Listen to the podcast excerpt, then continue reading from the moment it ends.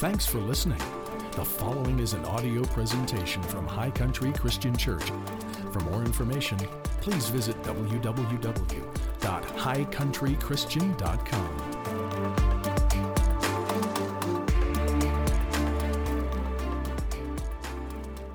Praise God. Well, I want to talk to you today from Second Corinthians chapter two. If you would turn to Second Corinthians chapter two, and we're also going to be in First Corinthians chapter fifteen.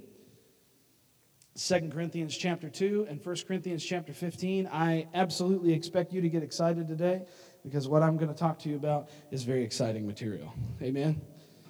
I mean, it's God's word, so it's already exciting, but this is just extra specially exciting, because we're going to talk to you today about victory. I want to talk to you about the victory that you've been given in Christ Jesus. Amen?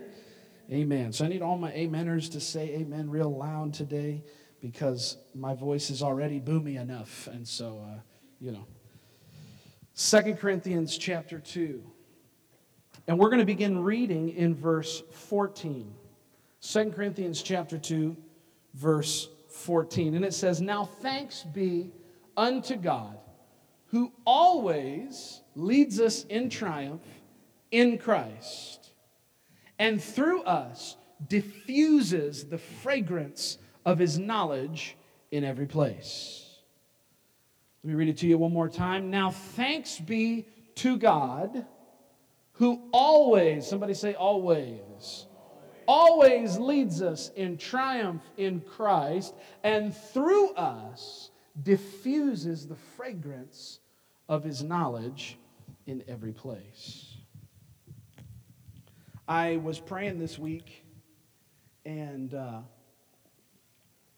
during my prayer time, I felt the Holy Spirit ask me a question, and this is not a new question, it's a question he's asked me times before. He, he said, "How would you live differently if you couldn't lose?" It's not just like, what if you couldn't lose? But no, specifically, how would you live differently if you couldn't lose? It's a pretty good thought, right?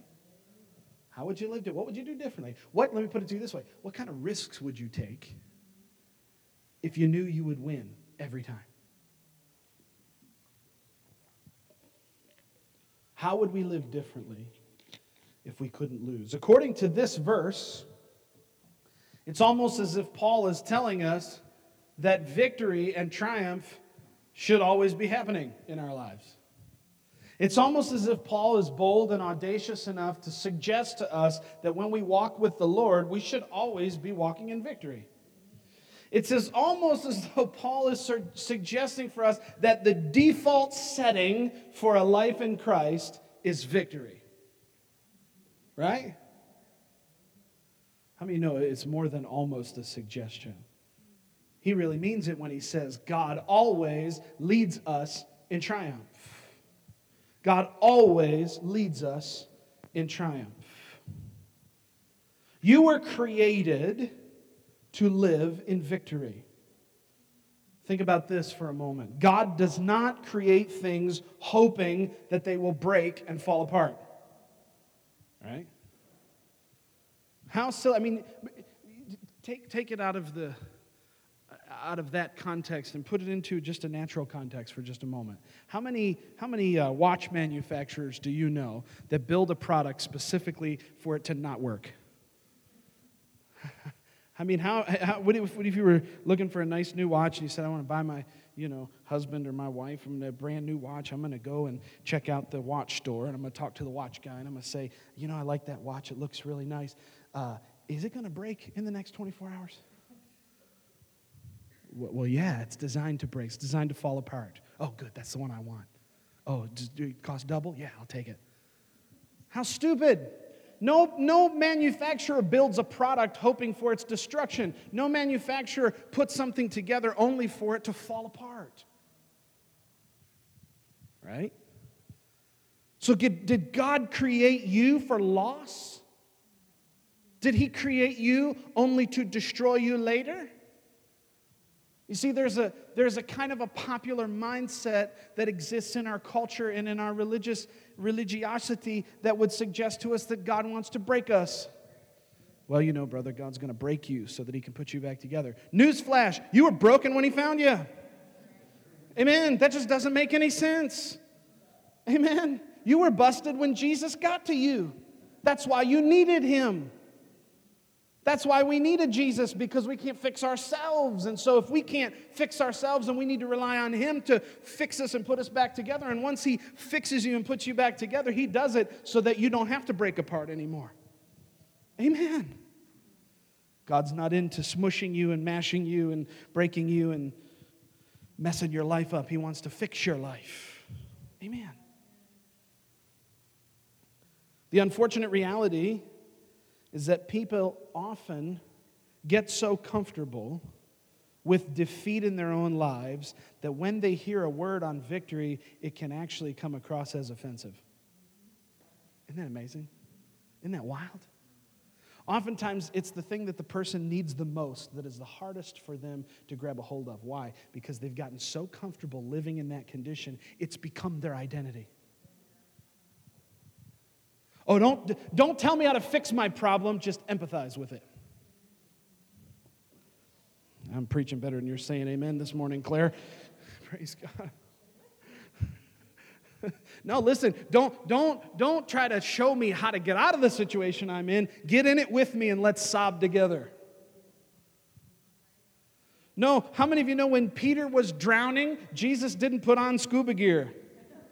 Y'all remember when Peter got out on the water and started walking with Jesus, and, and, and he started walking towards Jesus, and all of a sudden his, his eyes got on the wind and the waves, and he looked and he said, "Help me, Master, I'm sinking." What did Jesus do? First of all, the Bible says immediately he was there. How many of you know God is this close to you when you're in a problem, when you're in a jam? He's as close to you as you being willing to say help. You don't have to ask Jesus for help and then wait six months so that he can finish wrapping up whatever he's doing in India and come and help you. He's everywhere all the time, and he's always available, and there's limitless power at your disposal that's just a prayer away whenever you need it. The question is, will we get out of our own way, and will we not be so comfortable in the deficiency and the deformity and whatever the problem is in our life? Will we embrace victory over our own problem?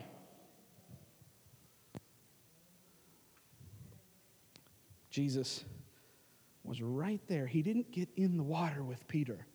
He stood on top of the water. He maintained his authority and his dominion over the water. And he said, "Come here, Pete, let me help you." And he got him out. You see, he's designed you and I for victory. He's designed us for victorious living. Amen. The way of the Christian ought to look different than the way of the world. The things that trip up our neighbors and our friends and our brothers and our sisters and the people that are around us, our family members, the things that trip them up when they don't know Jesus shouldn't trip us up, because we do know Jesus. It's not a question of quality and comparison. We're not trying to say that we're better than somebody. We're simply trying to say, if God be for me, who can be against me? Right? If God, if I'm on the winning team, then I'm going to hang out with the winners, and I'm going to act like a winner, and I'm going to win. Amen. And when you realize that that's what God programmed you to do and to be, it helps. It helps for you to go, wait a minute, devil's trying to take advantage of me. I'm not going to put up with that. I'm going to put my foot down, because I wasn't created to live under his thumb. I was created to be seated with Jesus in heavenly places. When depression knocks on the door of your heart and of your mind, you have to, you have to answer the door and go, wait just a minute, I'm not going to tolerate you, because Jesus made me an overcomer. You've got to get a, a push back on the inside. Amen. So he says, thanks be to God who always leads us in triumph in Christ, and through us diffuses the fragrance of his knowledge in every place. Now, y'all know me, and you know that I love to dig into the Greek. The Greek in this picture, in this verse, is very interesting. The words "leads us in triumph," those four words in English are actually one word in Greek. And it means to cry aloud or to herald while leading. To cry aloud, to voice, to herald. Not like, not like a man's name, Harold. Like, like somebody who's shouting. Right? I'm not talking about a guy named Harold. I'm talking about so a job description, somebody who is heralding, who is announcing, who is shouting to the world and crying aloud while leading. So the picture that Paul is using, the reason he used that word is because in the time, it fit the context of the time very well. This comes from the Roman Empire. It comes from ancient Rome. When a, when a king would go off to battle and he would win, he and his armies would come home and there would be a victory parade down Main Street. In fact, there is a there is a specific road in Rome, and I didn't write it down, via something or other, in Rome that they would walk down. It was like leading them to the whatever, wherever the palace was in ancient Rome. But it, it was this specific street, and, and they knew that when the emperor was coming home, when Caesar, whoever, was coming home from battle, and he was off conquesting and, and taking more lands, he was coming home, and he was coming home with two things, all the people that were that were part of his army and all the spoils. And they were going to have this glorious celebration, and at the front of the celebration was going to be this big giant banner announcing the fact that they had won. And everybody behind the king, everybody behind Caesar in the army was like, you see that guy? He's a winner. I'm with him. Right? Even the weakling, even the guy who like carried the sword for the, for the guy who fought. Even the guy that didn't fight in the battle got to still walk in the victory parade. Because he's, because hey, I'm on the winning team. I went out to war. Sure, I stayed and, you know, cooked food while everybody else was fighting, and then I served it to them when they got back, but I, I'm still a winner. I'm still in the victory procession. I'm still in the parade. And Jesus is at the front of the victory parade shouting for all of time and for all of eternity, I am victorious, and so are they. And you and I are in that victory parade. We're in that procession. Amen. Listen to this from the New Living Translation. It says, but thank God he has made us his captives and continues to lead us along in Christ's triumphal procession. Now he uses us to spread the knowledge of Christ everywhere like a sweet perfume. Wow. Wow, look at that. Now he uses us. He, he made us his captives. He made us. He, he spe- specially designed you and I to walk in that procession with him through life. Your, your life is, is simply following the leader. Man. I mean, if... If we could really learn to understand this and live by this, our lives would get so much easier than they are. If we could learn to understand that it's my job as a Christian to follow the leader and to just do what he says. I, I used to say this to my kids because they understand it this way. Christianity is two childhood games. Simon Says and Follow the Leader. Simon Says, touch your head. Simon Says, touch your toes. Simon Says, hop on one foot. What about this way? Jesus says, love your neighbor. Jesus says, walk by faith and not by sight. The scripture says, do this, do that, and follow the leader. Wherever the leader goes, just go that way. Whoever's at the front of the line, it's Jesus. He's at the front of the victory procession. Just find out which direction he's going and follow him. If you do those two things, if you follow the leader and Simon Says, you will walk in victory all the time because it's the default setting for believers. It's the default operation for us as the body of Christ is to walk in victory. You say, well, what if I'm not walking in victory? Just hang on. There's still more to come in the sermon. I'll tell you how to get out of it, okay? Amen. I promise. But this is the default. This is the way we should live. It should irritate you. You should get a righteous irritation in your heart if you are not experiencing victory in your life. Please understand, I don't mean this to be to come down on you or to be hard, but listen, you ought to get a righteous frustration on the inside if you're not experiencing victory. You ought to be able to go to God and say, Lord, show me where I'm missing it because I'm missing it somewhere because I know your word says that I ought to be walking in victory. And if I'm not, Lord, I need you to shine the light on my life and show me where I'm missing it. Amen. And how many of you know if you'll do that, he'll answer. He loves you. He's gracious. He cares. He wants you to walk in his statutes. He wants you to walk in victory. Jesus wants you to be more victorious than you want you to be.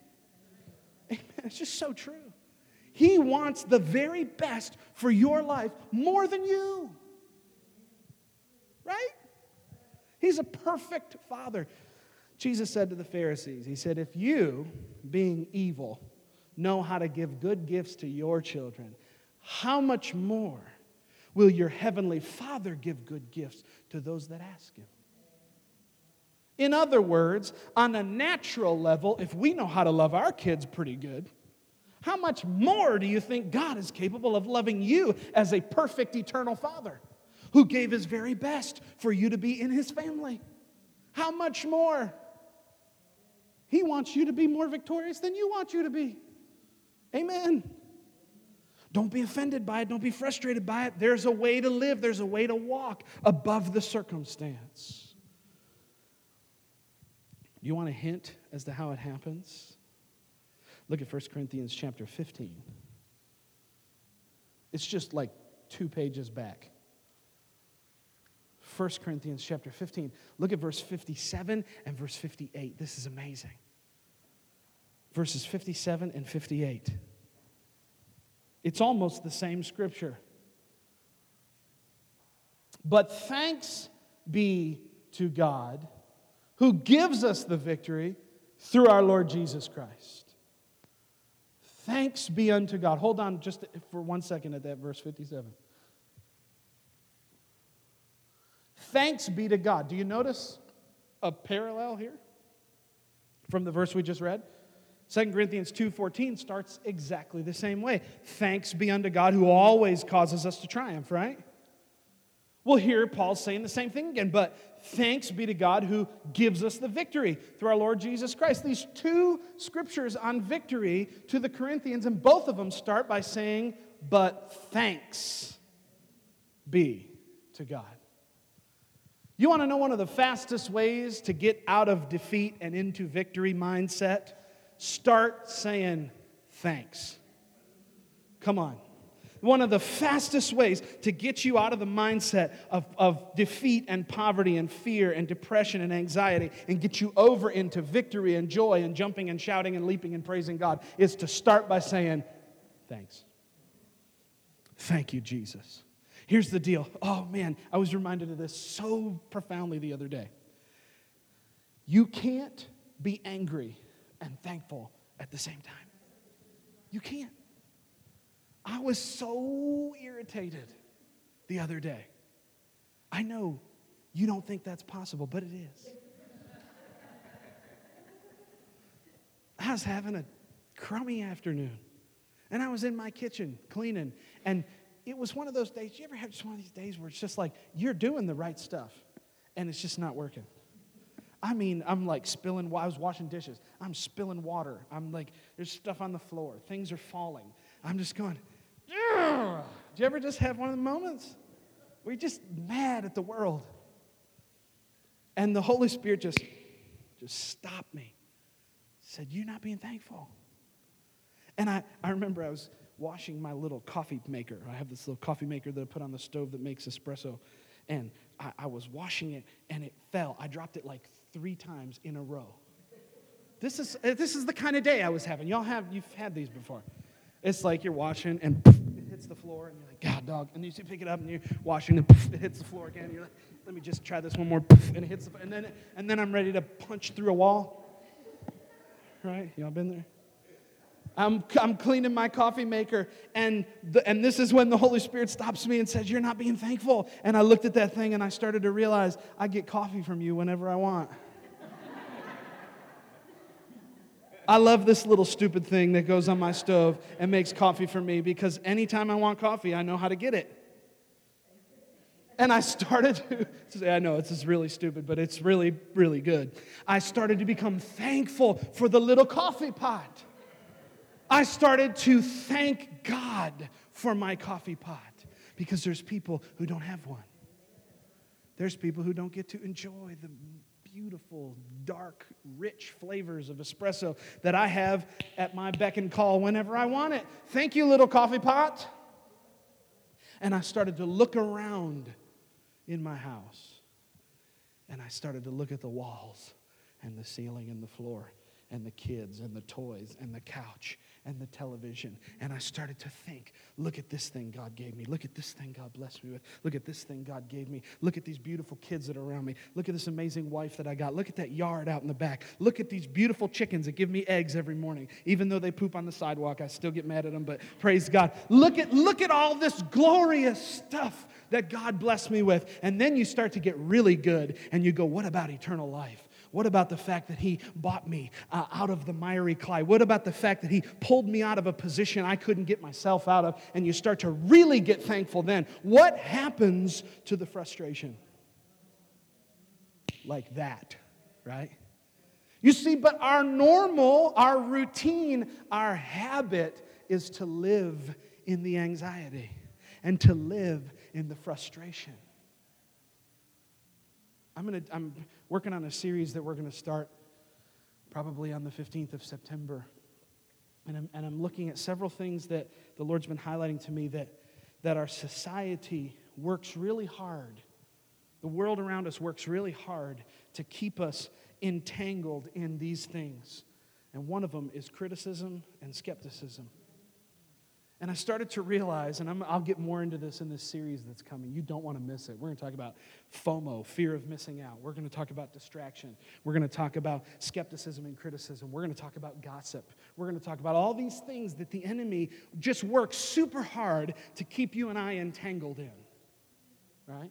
And the whole purpose of it is to keep us babies spiritually. The whole purpose of it is to keep you frail and weak and sinning.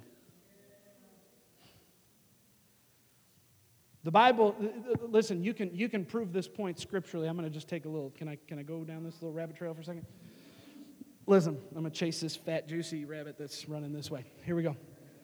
You can prove this scripturally, that the opposite of joy is sin.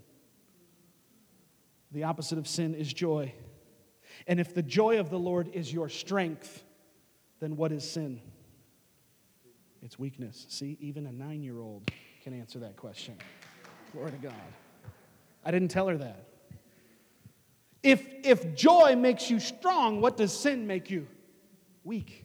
And so the enemy is going to keep, he's going to try so hard to keep us in, entangled in all this stuff that's going to cause sin to abound in our lives so that we stay weak.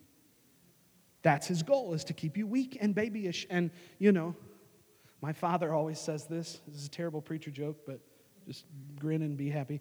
Uh, he said, he says all the time, I don't have a problem feeding the milk to a baby, but if you have to part a guy's mustache to get the bottle in, then I have a problem.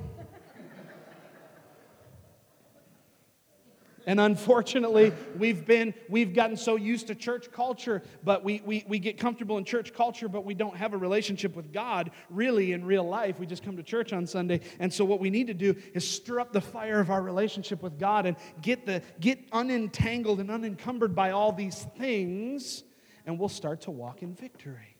It will become the default setting of our life instead of all the other stuff.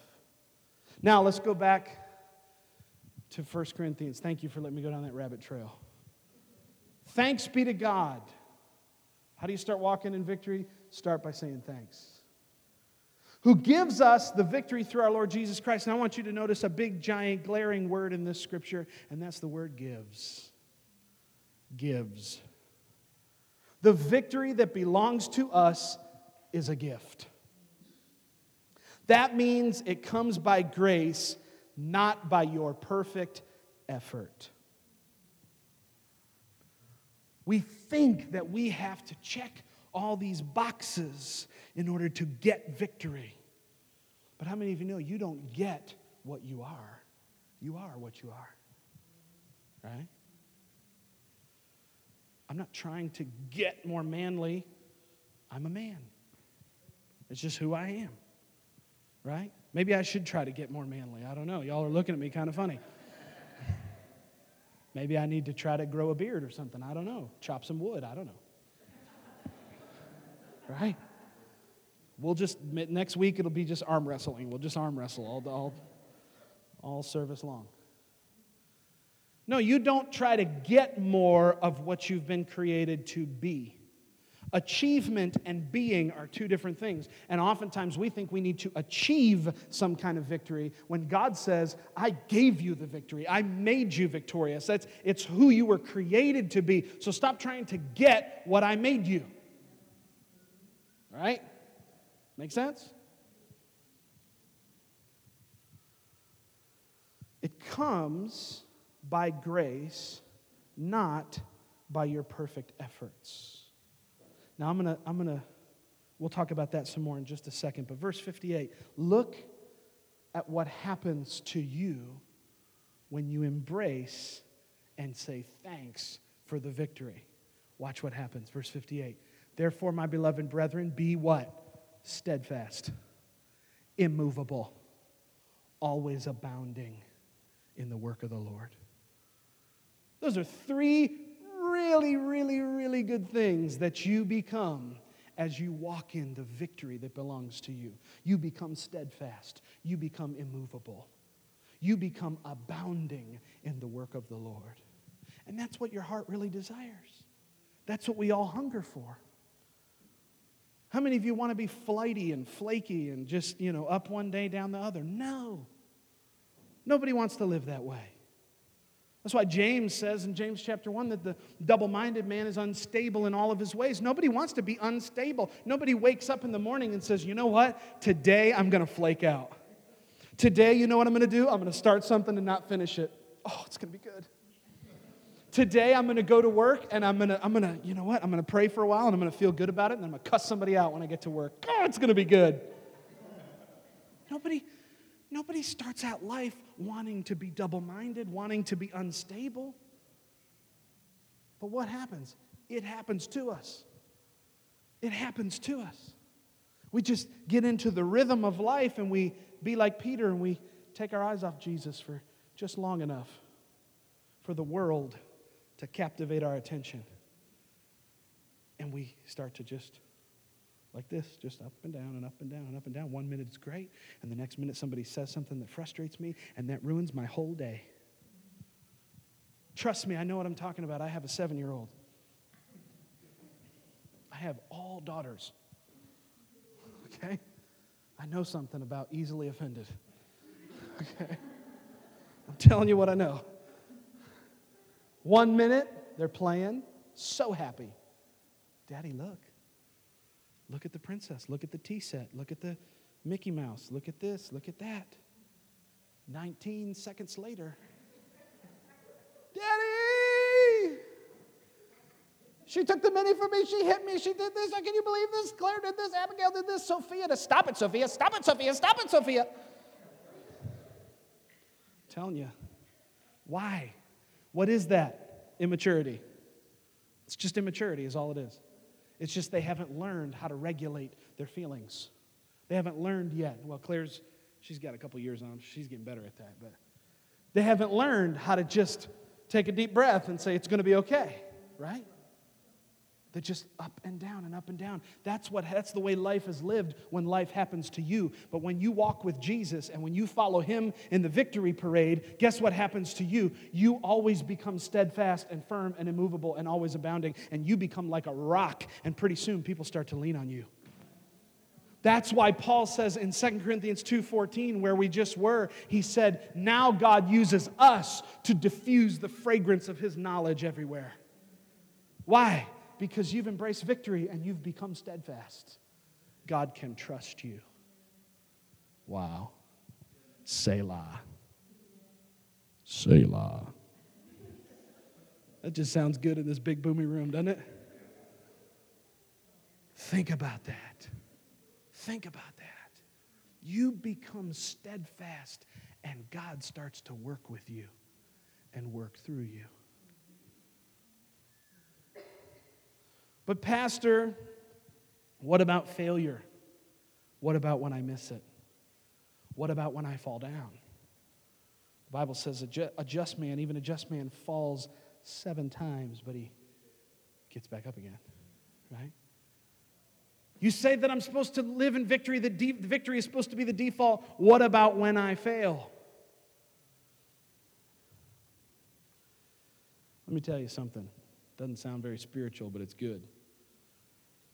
No baseball team has ever had a perfect record. But somehow, everybody, every year, somebody wins the World Series. No baseball team's ever had a perfect record, but somehow, every year, somebody manages to be the victory, to be the victor, to be the world champion. What's the point? The point is you were still made for victory even though you messed up. Even though you botched it and fumbled the ball. Now listen, next next week, everybody's going to go to Kid Brewer Stadium and paint their face black and gold and scream like crazy for A S U football. And guess what? We hope that they win the game. And if they win the game, guess what's going to happen? Somebody's still going to miss a pass. Somebody's still going to throw an interception. Somebody's still going to miss a tackle. Somebody's still going to get sacked. Something is going to go wrong. The people in the row behind me are still going to scream at the coach and at the referee, even though they don't know what they're talking about. They're going to yell and scream and make a big deal, and they're going to go, move the chains, move the chains, move, move, move. And it's and I'm going to be like, I'm ready to kill him, and it's only the first game.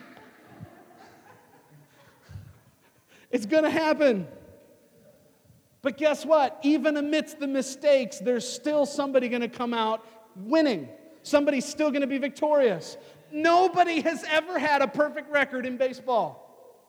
The closest ones that ever did was in nineteen oh six, the Chicago Cubs went one hundred sixteen and thirty-six. They won one hundred sixteen games. They lost thirty-six times. They still went to the Super Bowl. Or no, the World Series.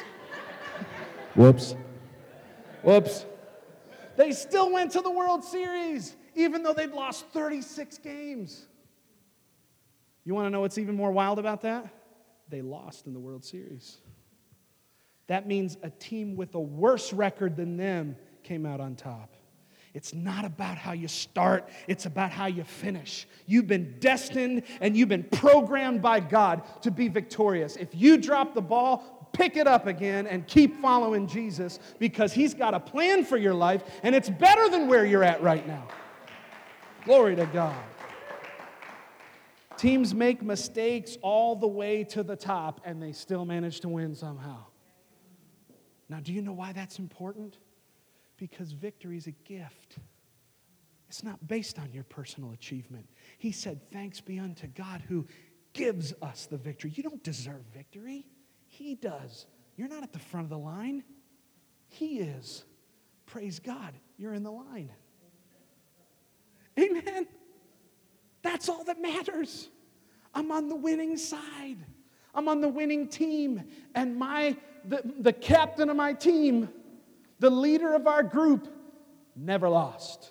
And as long as he never lost, and as long as I put my faith in him, it's as though I never lost. So even though I've failed, even though I missed it, even though I made a mistake, even though I fell, praise God, there's grace to pick me back up again and say, stop trying to do what I already did and made you victorious. Don't try to get the victory by yourself. Jesus already got the victory. Just say, thank you, and follow the leader. And Simon says, amen. That's how we walk in victory. That's how we live. That's when you become immovable, because you're fastened and fixed to him. It's not you trying to do it anymore. Stop trying to do what he's already done, man. The most beautiful thing about the gospel is that, is that it's grace. It's, it's something that he did that I now have access to. Not based on me, but based on him. And all I have to do is just, by faith, receive it and say, oh, thank you. Thank you. I know I, I've been trying so hard to be victorious. I've been trying so hard to have victory over this sin. Thank you for the victory, Lord. Thank you. And then you fall again and you stumble and you get back up and you say, thank you. Thank you for the, thank you for not judging me according to how I just fell. There's a, there's a verse in Psalms, and I can't think of it right now what the reference is, but it says he does not judge us according to our sin. That's amazing. He judges you. He doesn't judge you according to your sin. He judges you according to Christ's perfection. That's grace. Now I want you to write three things down as we close. These are the three points. These are the three things I want you to remember as we leave today. If you're taking notes, write these down. If you're not taking notes, write these down. Number one, you were created to live in total victory in life. I mean, it's the default setting, man. It's the default setting. You were created to live in total victory in life. Number two, victory is a gift of grace. Don't try to work for it. Don't try to work for it. Victory is a gift of grace. Number three, your past failure doesn't change who you were created to be. Your past failure doesn't change who you were created to be. It's not like you mess up and God all of a sudden says, oh, I didn't see that coming. I guess I'm going to change their destiny. Yeah, I've got good plans, and they're great plans. They're perfect plans for this person. But you know what? Man, he cheated on his taxes. That's it. He's done. I'm going to have to alter my will for his life now. No, God doesn't think that way. Your past failure does not change who you were created to be. So point one tells us that we were created to live in total victory. Point two tells us that it's His grace that causes us to do that. If you get to point three and you start to look at your failure, basically go back to point one.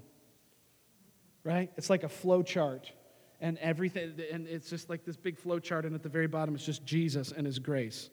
So no matter how many times you screw up, no matter how many times you mess it up, no matter how many times you fumble and drop the ball, you're still a winner, you're still victorious because He made you that way.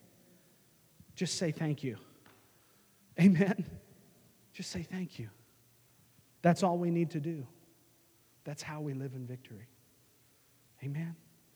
Let's stand up to our feet. We hope that this message inspired you and filled your heart with faith. If you would like to visit our church, check out w w w dot high country christian dot com for service times and location information. Thanks again for listening to this audio presentation from High Country Christian Church, where Jesus loves you, we love you, and your life counts.